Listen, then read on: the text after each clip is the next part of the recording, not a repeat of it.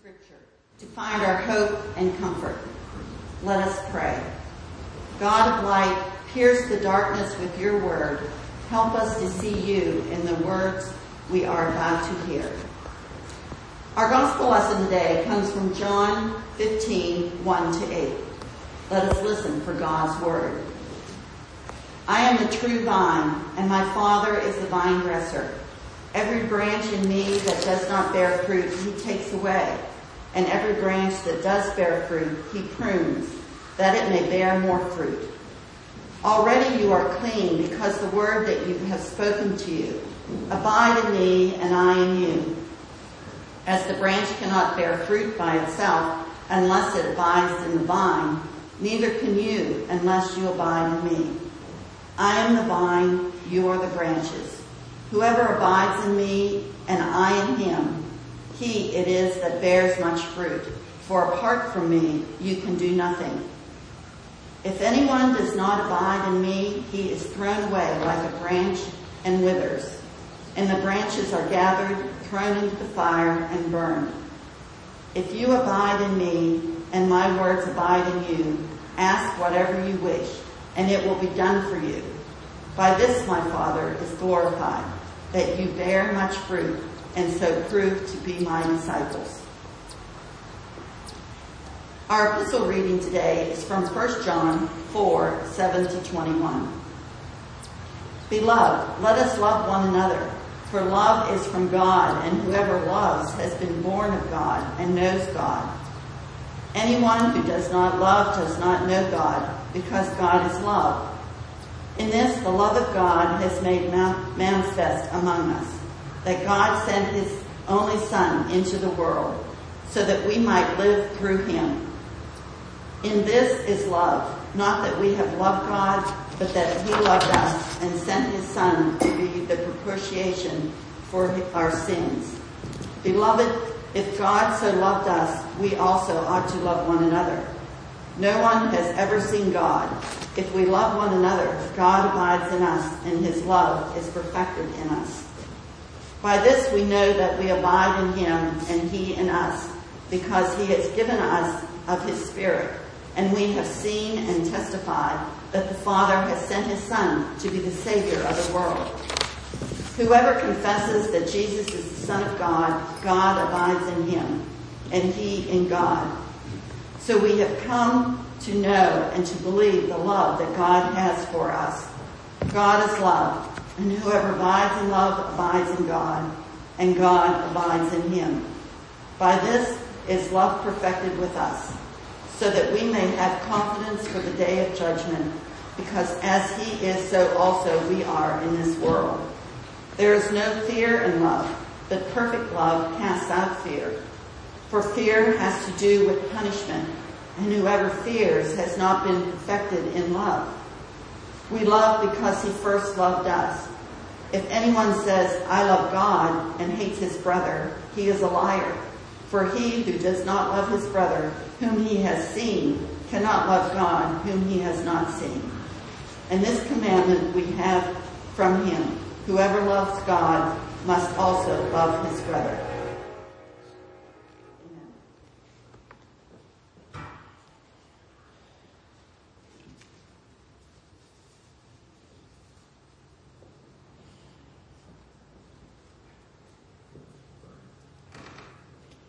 May the words of my mouth and the meditations of each of our hearts be pleasing and acceptable to you, O God, our rock and our redeemer. There's an old song that I loved as a kid. It was on one of those kids praise videotapes with Salty the songbook. Salty was a giant singing hymnal, basically, who taught kids Bible passages about being nice to each other by singing about them.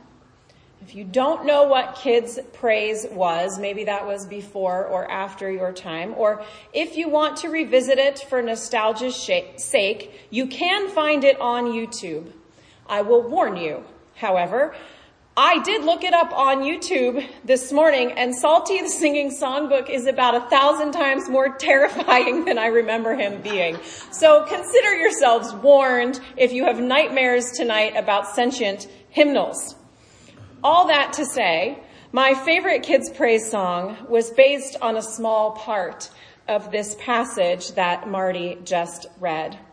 Instead of subjecting you to a terrifying giant blue singing hymnal, I thought I would subject you to my ukulele playing instead. Trust me, this is still better.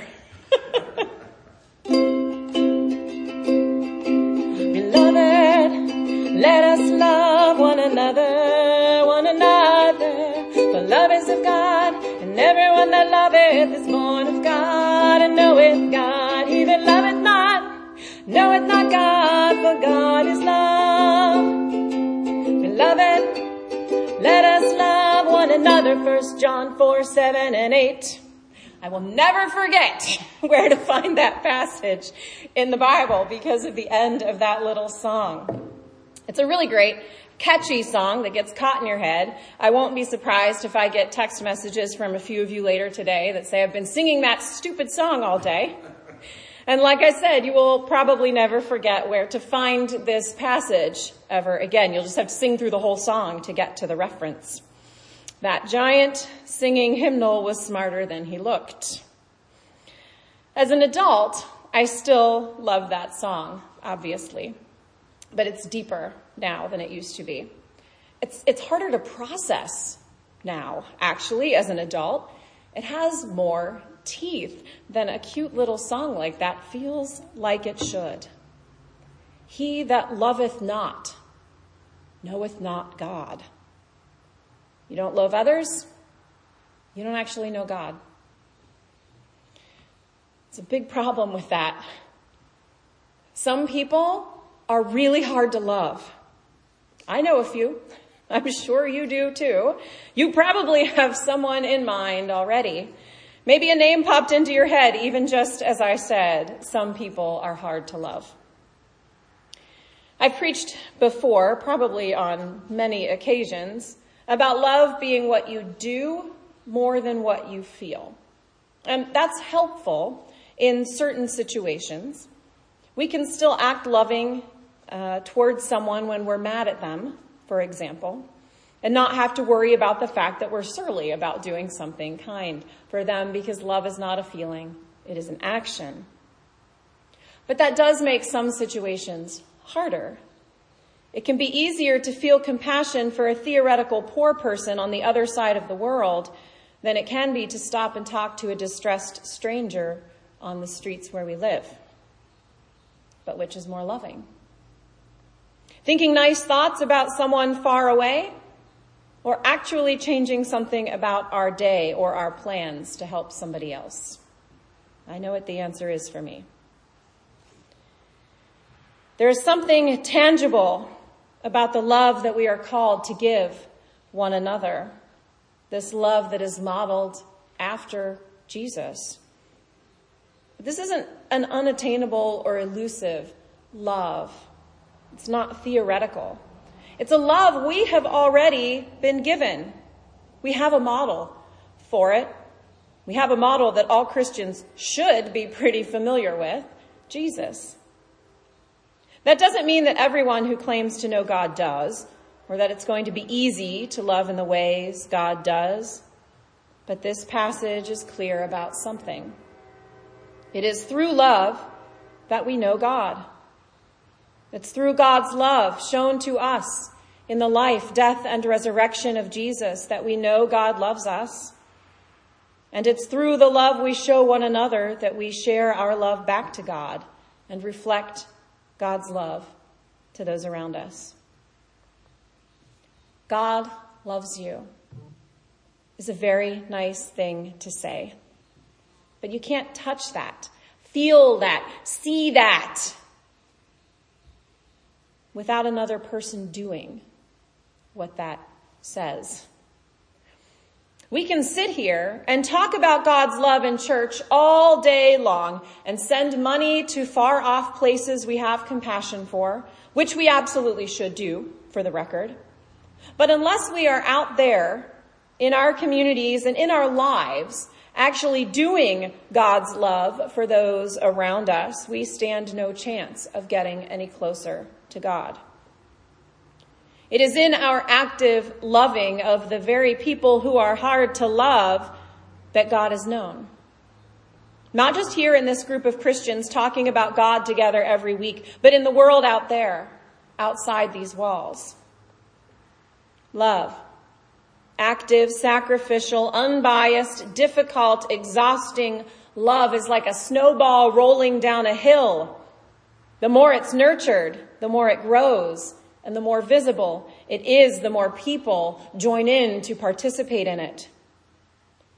And the more visible love is in the world, the more visible God is in the world. It's been a hard year to see God in the world around us. That's why I felt it's been so important to keep our witnessing God at work in the world piece of the service going. In some ways, the video format kind of works better for that piece. It allows more people to participate by sending in videos and photos without having to stand up at the microphone and share out loud in front of everyone. But it's interesting that there will be some weeks where I get one photo each from six or eight people and other weeks where there are just one or two of us really scrapping to find some photos that are going to work for the week. And that's okay. But I think it points to something important we really need to name about this past year. It has been a really hard year to see God around us. It's been a really hard year to see love around us. This past year has seen a pandemic, a new wave of the civil rights movement, and a very contentious presidential election, among other things. Tensions are high and every conversation, it feels like these days, is a potential landmine waiting to explode and do damage to our relationships. For many people, that's been the hardest way to love people lately in the way we communicate with each other and navigate the very public messiness of the world. But if we are to witness to a God of love, then we must find ways to be with one another and talk with one another without villainizing those who think, look, or act differently, without ignoring difficult conversations. The world doesn't need more petty arguing right now. It needs more love. Because even for those of us still going to church right now, it's been a very hard year to see God around us. This is a vicious cycle. The less love we see, the more disconnected we feel from God. And the more disconnected we feel from God, the less we are able to love and to be loved in return. But like any difficult cycle, we break it by starting small. We take it one small, loving step at a time, all the while keeping our eyes on the model of love we are given in Jesus Christ. Today we're going to celebrate communion. Once again, we are celebrating communion with a physical distance between you and I for most of us. Some of you are mad about that. And some of you are glad about that. Some of you may be feeling relief. Some of you may be upset. The elders and I are doing our best to navigate all the emotions and come to reasonable, safe compromises. So we thank you again for your grace. And today we've decided that for us, love looks like at least one more distanced communion while the remainder of our staff and volunteers finish getting vaccinated and while we work on getting the system working right so that we can be together worshiping in the same service in person or at home at the same time. We do not have to be physically present to love one another. Ironically, this past year we've had to be physically distant to love one another in most situations. But if we really believe that God is everywhere and that it is Jesus Christ who connects us to God and to one another, then no matter where we are physically, we are still joined together in a way that is more real than any room on earth. I know it's been weird to think that we have been loving God by not being together. And it's been delightful to start building more togetherness back into our lives over the past couple of months, hasn't it? John and I were just talking about that this morning, how delightful it is to begin to see friends in person again. In loving one another, we are loving God. John does not say in this letter, I, I, need to specify, I was talking to Elder John from church this morning, not the author of the letter, uh, but now I'm referring to the author of the letter here, who does not say that um, everyone that comes to church on Sunday is born of God and knoweth God. It says everyone that loveth is born of God and knoweth God. Love first. God sees the love you have shown one another this year, my dear ones. The world around you sees the love you have shown one another this year. So as we do begin to phase back into hybrid worship with some of you in the sanctuary and some of you at home on Sundays, don't forget that godly love that your church family has shown you this year. You have all lived out difficult love for one another this year and it has not gone unnoticed. And remember, as we begin to shift and change the way we are doing things, it's okay if some of you have felt very far from God this year as you have been very far from one another. That's normal. That's natural. That's expected. And it's also okay that some of you aren't ready to be physically present in the church building with your church family just yet. We've got your back. You are all still beloved members of this family. We're coming out of this. Still going to be weird for a while, but we'll be okay if we hold on to this. Beloved, let us love one another, one another. For love is of God, and everyone that loveth is born of God and knoweth God. He that loveth not, knoweth not God, for God is love. Beloved, let us love one another. 1 John 4, 7 and 8. Amen.